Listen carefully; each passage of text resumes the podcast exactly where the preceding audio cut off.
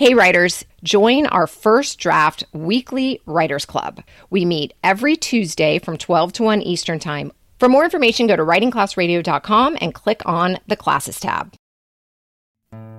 I'm Andrea Askowitz, and this is Writing Class Radio. You'll hear true personal stories and learn a little bit about how to write your own stories. I'm Allison Langer. Together, we produce this podcast, which is equal parts heart and art. By heart, we mean the truth in a story. And by art, we mean the craft of writing. No matter what's going on in our lives, writing class is where we tell the truth. It's where we work out our shit. I wasn't thinking we would say it like that this time. Today on our show, it's going to be a little different. I knew I was going to cry.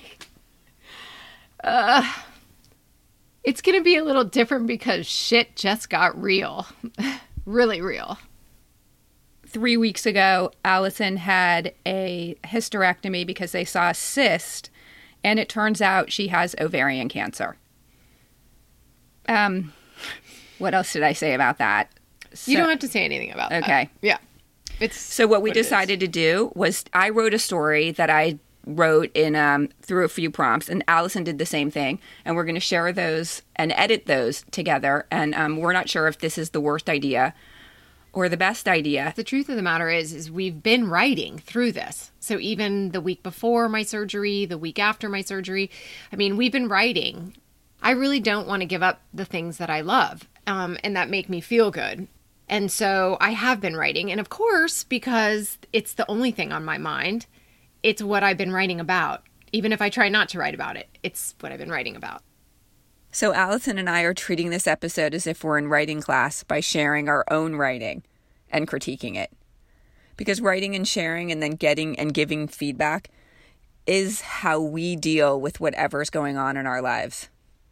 We thought writing and critiquing would help us process what's going on because it's easier to talk about our writing than to talk about our lives. You know what I want to say? Like, I we've threatened to quit this podcast like both, both of us like right yeah. like 10 times over yeah. the last 4 years and I want to hold on to it. It's These be- kind of things make you realize what really matters and what's really important. So all the shit that goes into making the podcast and all the money and all the trying to raise money and all the publicity and the advertisement and the social media, that stuff doesn't matter to me. It's really writing and putting stories out there and sharing and getting feedback and connecting. That's what means something putting our stories out into the world is helpful to everybody. So not just somebody who's going through cancer, but somebody who doesn't even know me that can listen to this podcast and say, "Okay, these people are going through this real hard shit and and this is how they're doing it." You know, maybe it's it's that. So that's good. So if you are listening and you want to do something to help, send this podcast to a friend, send it to a bunch of friends. It also inspires people to really write if they're going through something tough. And it's really, I mean, for me, it's been really helpful to put it on, on the page. And also because I have such a shitty memory, I feel like I don't want to miss what this felt like. Even as bad and as horrible as it feels, when I'm through it, I want to be able to look back and not forget. I mean, I think writing, writing, writing is amazing. And I encourage everyone to write whatever's going on in your life I want to hear it's what time. you wrote. Just get started. Yeah, okay, so I'm going to read what I wrote, and Allison is going to give me edits, same as we do in class. So, right, she hasn't heard my story. Um, okay. Okay. It's called How to Write About Other People's Cancer. I told Allison I was going to write about her cancer. She said, Fuck you, it's my story. Well, fuck her, it's my story too. I asked my mom if I could write about this, and she said I could. My mom has cancer too. On Tuesday, Allison's friend Gallia and I took Allison to two doctor appointments. One is the same doctor my mom goes to. We drove down US 1, then onto 95, the same as I've done five times now with my mom. We valet parked and walked to the reception, same as before. We took the second elevator to the third floor and waited. There's always a wait. A white board behind the receptionist said, Delay one and a half hours. Galia and I went to the cafeteria for coffee. I ordered a double cortadito. I felt overcaffeinated. We waited in the small but orderly waiting area listening to the food channel on the flat screen TV. Allison got called Allison got called in to take her vitals. Gallia and I followed. We were like elephants. I don't remember where I heard this, but somewhere, somehow I've learned that two female elephants form a team and accompany pregnant elephants through childbirth. They stand beside her and protect her. I wasn't there for Allison's births, but Gallia was. She's been Allison's elephant for 35 years. I've been Allison's elephant for nine. I wrote down Allison's vitals. Her pulse sounded high. I asked the nurse if she was happy with Allison's numbers. The nurse said she was. I worried I had overstepped my role by asking a question. I was there to take notes. I'm good at taking notes. I have a notebook labeled Mom, where I write down my mom's vitals and what meds she needs and doctors' cell numbers when they give them to us. I flipped my notebook over and labeled it Allison. The nurse was adorable. She told us the doctor was in a good mood today. She told us he's single. Gallia told her she ran an organization to help single people meet people organically. We laughed about setting up the doctor. Two hours later, we were escorted into exam room two, same room I've sat in with my mom. No one wanted to sit on the exam chair with a paper sheet. So, like always, the nurse brought in two extra chairs. We waited. Gallia went to the bathroom and texted me. Let's cool it with the singles talk and focus on Allie. I don't want to get banned from the team.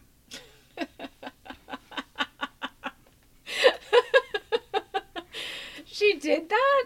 Yeah. That's what I love about her. She's so aware of her annoyances. okay. We waited some more. I said, I'm so nervous if anyone's interested in how I feel. Gallia said I was conflating this experience with my mom's. I went to the bathroom and saw the doctor in the hall. I said, I'm here with my best friend today. He said, Good. I'm going to see her in a minute. Good? How do you write about someone else's cancer? I hate those people who say, It's been the worst year. I have an old friend who I love, but she always has the worst year. I had the worst year. My dog died, then the hurricane, now my dad's in a nursing home. I'm sounding like a jerk. That is a hard year. But don't act like the universe is conspiring against you. That's just dumb. I don't want to sound like that. First, it was my daughter's best friend's mom. Just over a year ago, she got breast cancer. We've become close because of our daughters and speak almost every day. Then, not even a year ago, my brother got thyroid cancer. Then, four months ago, my mom got a rare cancer called primary peritoneal, which is treated like ovarian. Three weeks ago, Allison got ovarian cancer. The other night, my sister in law said, I know this isn't about you, but you've had so much cancer lately. I know I'm not the one with cancer, and yet. Next week, I'm going to Spain. I'm moving my family for a year. It's a recurring dream I've had since I spent a college semester in Madrid 30 years ago. And after the last presidential election, that dream became urgent. My kids are going to a Spanish school. We're going to learn Spanish fluently. At least they will. We're going to see the world from another perspective. I can't get to Spain fast enough. At the same time, I don't want to go. I want to be at these doctor appointments. Allison is going to tell me to get vulnerable. How do you feel? Duh. Scared, sad, fucking pissed that my friend has to go through this. My mom is four cycles in. Four times she sat in the chemo mill, which is what it looks like big medical lazy boy chairs, chair after chair, separated by dingy hospital curtains, no windows. The nurse hooks her up with an IV, and she sits and dozes while the poison drips in slowly. It takes hours. Hours. Six rounds, three weeks apart. The first round was the hardest because we didn't know what to expect. We got a long list of side effects nausea and fatigue, we knew. Hair loss, we knew. But when her chest turned fire red, we couldn't tell if that was flushing or a rash. The list said if you develop a rash, call the nurse practitioner. It was Friday at 10 p.m. We called the nurse. No one answered. Allison starting the same regimen next week. Everyone handles chemo differently. 10% can't handle it at all. My mom is 78 years old. She is not an athlete. She is not particularly tough. Frankly, she's a prima donna. That's what I thought before she started chemo. And I was wrong because she is handling chemo like Wonder Woman. Allison is 51. She is an athlete. She is tough. But I am seeing many similarities between these two, two of my favorite women in the world. They say attitude matters, and that scared me at first because my mom cannot put on a happy face. She is incapable of pretend, and so is Allison. Turns out that's what makes a good attitude the truth, feeling the pain, and expressing anger and fear. Before she started, my mom told me every morning she woke up with that old 70s song, Seasons in the Sun, running through her head. Goodbye, my friend, it's hard to die when all the birds are singing in the sky. Now she wakes up with Freddie Mercury in her head. We are the champions, my friend, and we'll keep on fighting till the end. We are the champions. We are the champions of the world.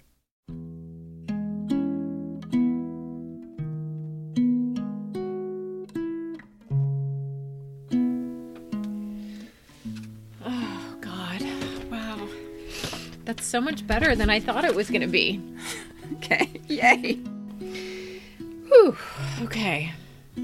You're a good writer. Really good.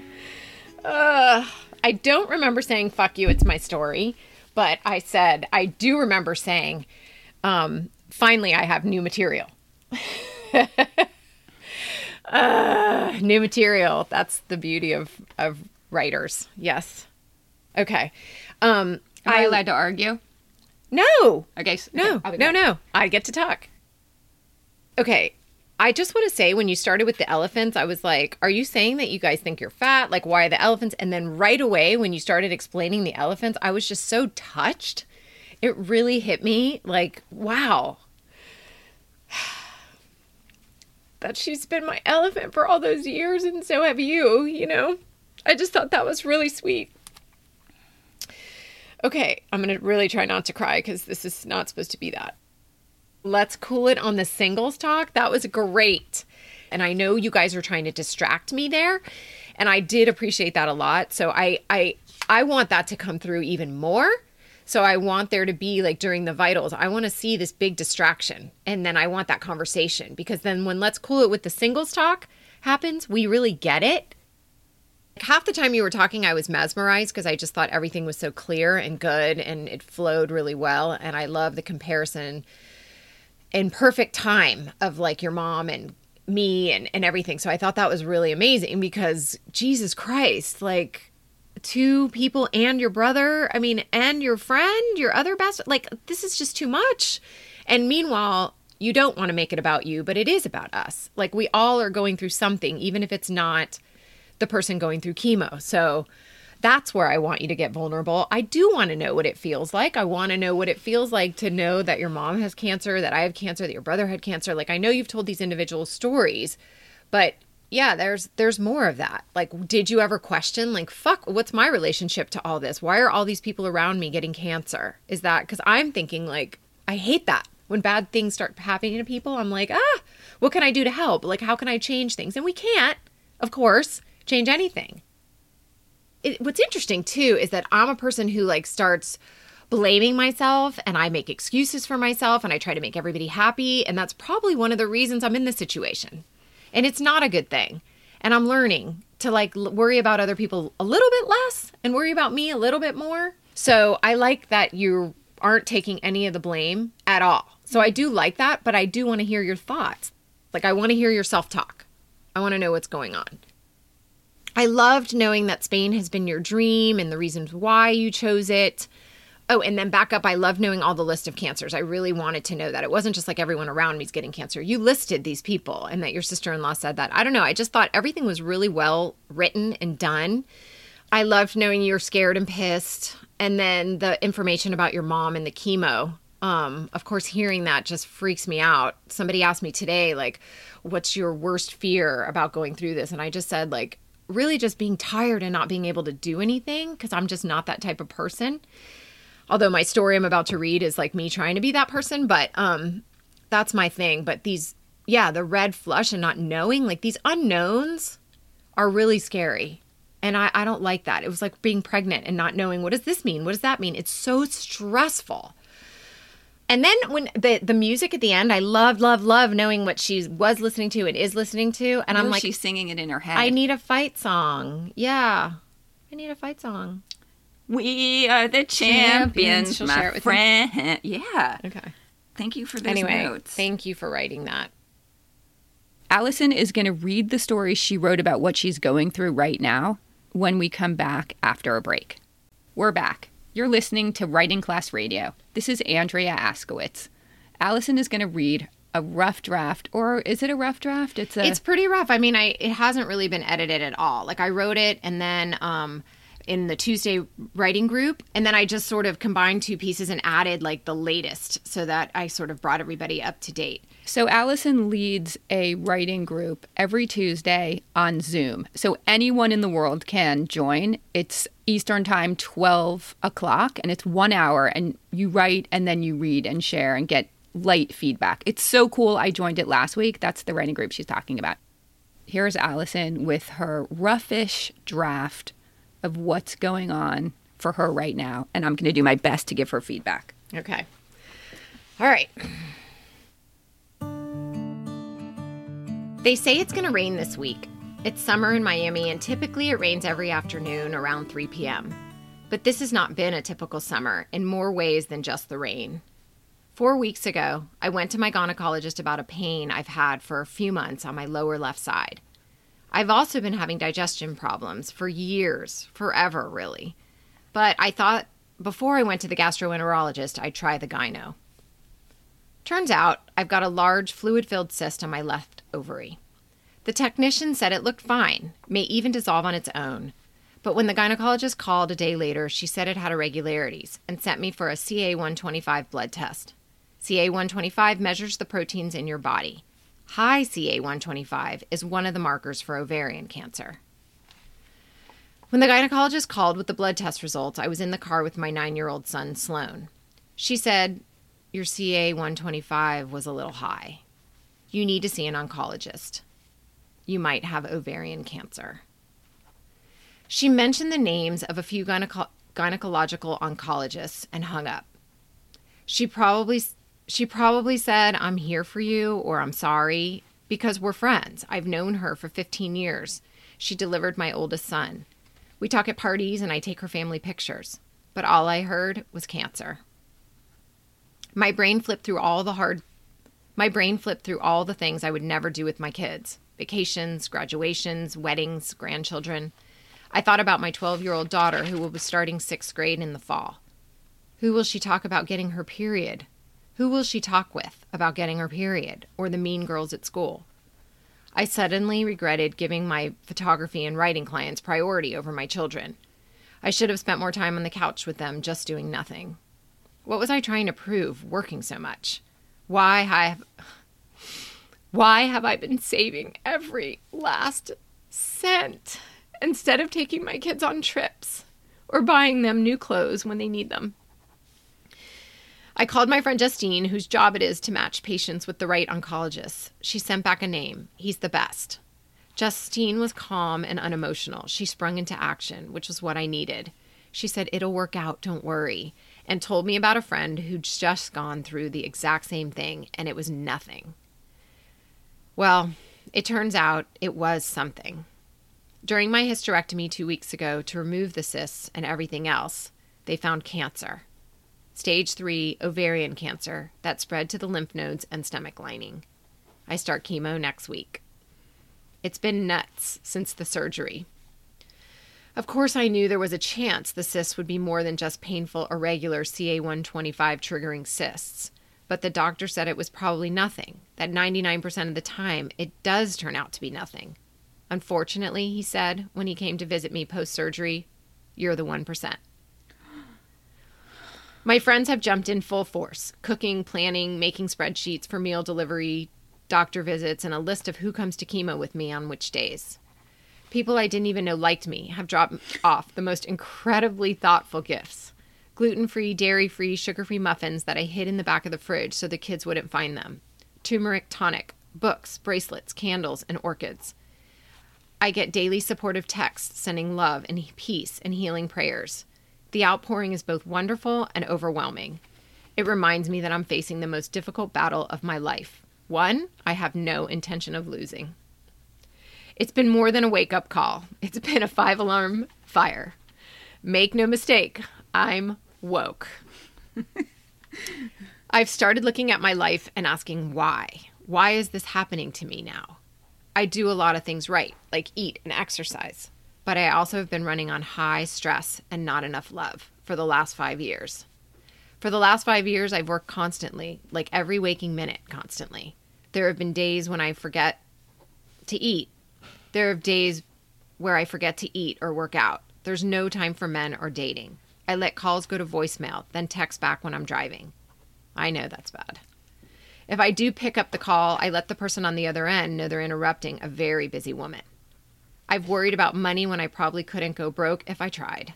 But I've yelled at the kids for wanting to go out for ice cream or ordering too much food at lunch. God, that's so embarrassing. I haven't repaired the holes in the walls or the peeling paint. The furniture is all mishmashed hand me downs. If you're getting rid of old furniture, I'll take it. I have convinced myself that spending money is a bad thing. And if I do spend, I'll go broke. And because I've worried about going broke, I've held on to my photography business even though I haven't enjoyed it for years. The money is great, but the stress is too much. It's been 25 years. It's time to let that go. And I have started that process, and it feels good. Since the diagnosis, I've referred all my photography business to a friend. I take my kids out to lunch. I let them order steak and as many sushi rolls as they want. I've turned my phone on silent mode and only look at it when I'm available. I've told my writing clients who call on the weekends I will back, get back to them on Monday, and they seem fine. I've started getting massages, making plans with friends, and spending more time with my children. They need me. They're scared too. So instead of waiting for them to ask, I curl up on the couch and watch the baking channel and actually enjoy the show. I've also started meditating, reading a book in the middle of the day, and watching TV. There are days I don't go into my office and I don't answer the phone. Last week, I called AT&T and ordered two new phones for the kids and then a new fridge for me. My 14-year-old son's phone was cracked and broken, and my daughter had been begging for a phone for a year. The fridge had been popping open for 5 years and defrosting all our food. I also bought a new camouflage backpack, one I've had my eye on for a while. I plan to take it to chemo with me, stuffed with my computer, a book, a pillow, and a blanket.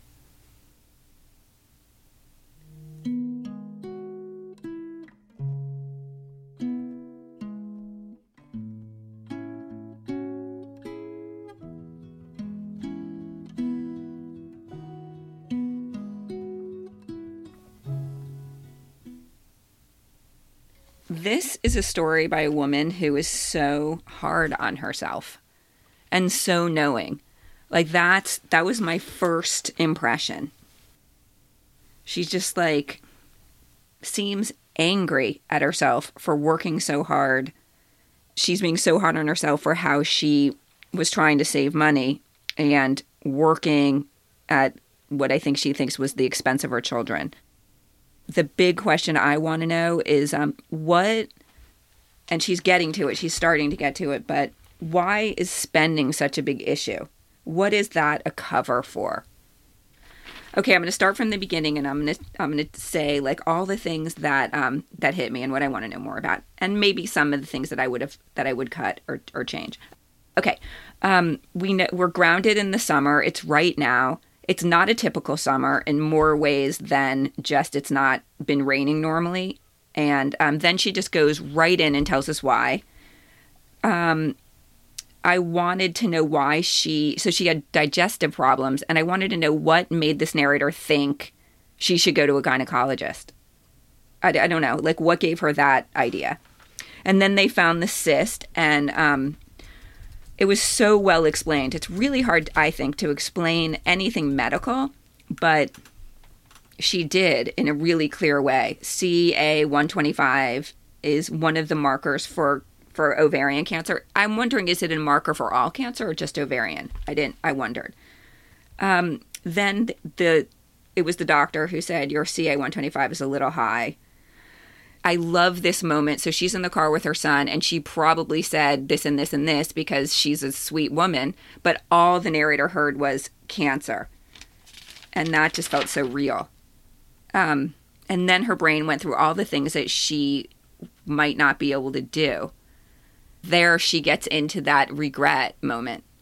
She regrets giving her photo and writing clients um, priority over her kids and the saving money. So there's both of those things are so big for this narrator working really hard and saving money rather than spending it.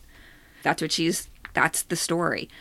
I wondered, um, I was a little confused here where, so she calls her friend Justine, who's the woman who is going to get her connected to the right cancer doctor. That's her job. Okay. So, um, this woman, Justine, told her that it was probably nothing. So we already know that this narrator has cancer, but in this moment, she doesn't. So I think what needs to be explained here is that Justine says a lot of people have these cysts, and a lot of people have high numbers, and it's just a cyst. Just to be clear, clear, clear, but what that what she means by it was probably nothing means it's probably not cancer at this point. And then the narrator gives us a perfect explanation of what exactly her cancer prognosis is, which I'm guessing people want to know, or anyone listening to this story would want to know. So well done. And then this line really hit me. She knew there was a chance that there could be cancer, but it was a really slim chance. And then the doctor said, unfortunately, you're the 1%. Fuck. It really, I like, I felt gutted when I heard that. And then she goes into talking about how it's played out. And people I don't even know liked me, which is so funny. And I don't know how to get more of that, more of that personality of this narrator into here, but that was a moment where we really got her personality. Like she's sort of a curmudgeon in a way, but she also she has so many people who love her, even people she doesn't know love her, love her. And so all this stuff is coming to her, all this love and care packages and shit. And then she's like, okay, here's my mindset. And she really does show us the before, and there's a change by the end. And then we see that she's now, instead of waiting, she's going to curl up with her kid. She's, she's going to watch the baking channel. She's going to watch TV on her own. She's going to buy shit that she needs. She did a great job of showing us, like, how miserly she is with all this um, furniture that's mis- mismatched and the fridge popping open. Like, good God, for five years? okay, time to get a new fridge. And then the last line was so, to me, hopeful and like charging ahead. She got a camo backpack and she's like, God, she's like gonna go in there like a fucking soldier with her backpack. And so, even though the story is like, oof, I'm left with a feeling of like, I'm ready to go to battle. Excellent. Thank you. Thank you. Thank you. I'm going to keep working on it. Good. Good, good, good. I want to tell our listener that we are going to go to once a month, um, launching once a month, just to give ourselves more time, just so that we can do the best we can on each podcast and so that we can work on, you know, being healthy and doing well in other ways. So listen for us the first Wednesday of every month. Thank you for listening. Writing Class Radio is produced by Virginia Lora, Andrea Askowitz, and me, Allison Langer. Theme music by Christine Corey. Writing Class Radio is sponsored by the Launchpad at the University of Miami. There's more writing class on our website, writingclassradio.com, including video classes, stories to study, and editing resources. Contact us at info at writingclassradio.com. If you love this show and enjoy all the extras on our website, hit the support us button. And check out the writing classes and publishing insights we're giving our Patreon supporters. Every Tuesday from 12 to 1, you can jump onto a writing class with Allison and sometimes Andrea if you join at the $25 level. And you can learn all about the trials and tribulations of publishing if you jump on at the $10 level and um, Andrea is just posting away at all her successes and some of our failures. a new episode will drop the first Wednesday of every month. So look for us. There's no better way to understand ourselves and each other than by writing and sharing our stories. Everyone has a story. What's yours? Anytime, anytime, anytime. There were two beautiful moments where she teared up. Should I be talking to you or should I be talking about? Now it doesn't awkward. matter. I feel you could do it just like we always do it. We So talk I- about the, narrator. Okay, so I'm treating this narrator like she's not here, but it just felt a little awkward because we're both right here. Um, we're only us two, but um,